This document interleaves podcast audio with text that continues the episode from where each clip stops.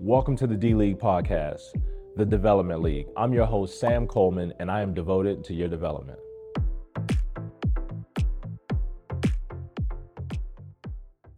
I think mental health has been one of the things that I've probably struggled with the most, especially as a man, being vulnerable enough to to talk about the things that are on my mind and and be okay with you know being judged. Like I think there's a the fear of being judged based on something that you think or how you feel or you've experienced or something that you've done um, or the lack thereof um, shortcomings things like that being able to process process those things with people um, that you care about it's it's it's just tough. And I think when when people go down a rabbit hole, myself included, I won't even say people. I'm gonna talk from my personal experience. When I go down the rabbit hole of I can't say this thing because of what people will think about me, that's a direct indication that I need to say the thing regardless of what people think about me and because that's where the freedom is and that's where you you develop the deeper relationships with people and you get in the community and we have to understand that there are certain people that are for certain things and and certain people that aren't you know and i've struggled um a lot of my life being able to express how I feel about a certain situation, especially for me, it's been failures. Like when I when I've done something and it didn't work out, I just sweep it under the rug and I just go to the next thing. And as an athlete, it's very easy to get into that perseverance that you know nobody's coming to save me, no one cares keep going. But what that does is it it it it, it puts a hole in in the generosity in the in the in the caring in the in the empathy and the just all of the things that are necessary for me to be a, a better human being I, I put a wedge in between who i am and those emotions because i start building resentment towards whatever thing that i did not that i didn't talk about and it comes out in different ways over time. And i think a lot of people struggle with that. And a lot of people struggle with being able to even admit that that hey i'm struggling with this thing. I need to talk about it with somebody. And for men a lot of the times because we we value honor because we value um, being appreciated because we have we we value being hold, held to a higher standard and a high regard when things come up like that and we aren't able to process them i think most of the people that go through that are more likely to do something detrimental to them to not just themselves to the people that care about them because it's a silent cry for help. But uh, most people aren't willing to admit that. I mean most of the time like now it'll be a situation where me and kara could be talking about something completely right field something that that doesn't even have anything to do with. And she can sense that something is off and she'll be like, What is wrong? And I'll just be like, I'm struggling.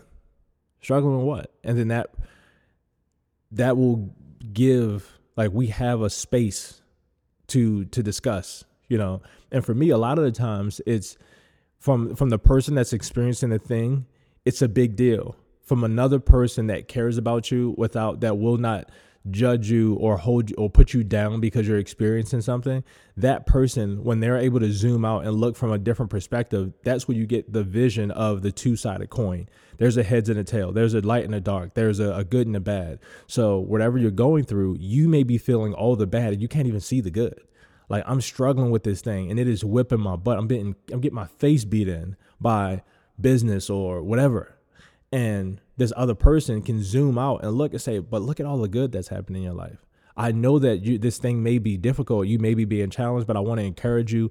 You this too shall pass. You can get beyond this. This isn't the end all be all. Look at how much great that you've done. Don't let this one scenario be the deciding factor on how you carry yourself. And that's where I love the philosophy, the be do have philosophy, because like this has helped my perspective so much and I literally, when I walked in here today, I was thinking about this be do have. Like, because of the day that I had yesterday, which was trash, um, on a, in a number of ways, but it was great in a number of ways. I thought to myself, who, how would the Sam that I desire to be, what are those characteristics? Like, what does Sam, if Sam was having a bad day, but this was the best Sam, like the perfect Sam, Like the Sam that is ultra wealthy, that's the best dad, that runs the best business, that's the most clo- connected and close to God, that has the best social circles, that's in the best shape of his life, that has the best family. Like, what is the best mental health? What is that Sam like? And when I start describing who and visualizing who that person is, how would that person handle the scenario that I'm going through right now? And I can, um, 10 times out of 10, it's not the way that I'm handling it.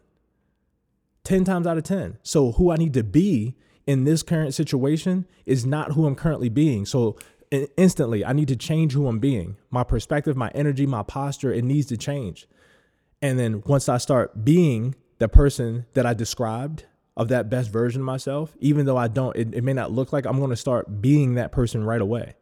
And then that'll lead me to do the things that I need to do because now my perspective is different. My perspective is from the perfect version of myself. And now I want to do the things that that type of person, what would this, what would the perfect Sam do in this situation? All right, perfect. Let me let me prioritize and start doing this. Let me let me eat this elephant one bite at a time. Let me climb this mountain one step at a time. The Bible says you'll be the lamp at my feet. God, I I, I can't see ten steps ahead, but this next step, I know you got the flashlight. I know you got the iPhone light right there on my feet. God, show me show me that next step. I'm being I'm being the man that you called me to be right now. Now I need to take that next step and do the thing that I need to do, and I'll have the outcome eventually that I desire to have. If this episode has been helpful and this may be your first time ever hearing of the Be Do Have philosophy, I would encourage you to take a moment and write down that that perfect woman, that perfect guy, that perfect person that you desire that you desire to be. Write it down and then start being that person regardless of what the potential outcome may be, regardless of what the goal may be, what you desire to have, the house, the car, the perfect relationship, the lifestyle, any of the stuff, the freedom, the peace don't worry about that just yet. Start being the person that you desire to be right now. And that'll lead you to do the things that are required to have the things that you desire. Share this episode with somebody. I hope it has been helpful. From all my people on YouTube, don't forget to like, subscribe, and drop a comment. And for my people on the podcast, leave those five star reviews. It helps us tremendously. Drop a comment as well. And as always, we are devoted to your development, but don't let us be more devoted than you are to your own. I'll see you on the next episode of Seven Minutes with Sam.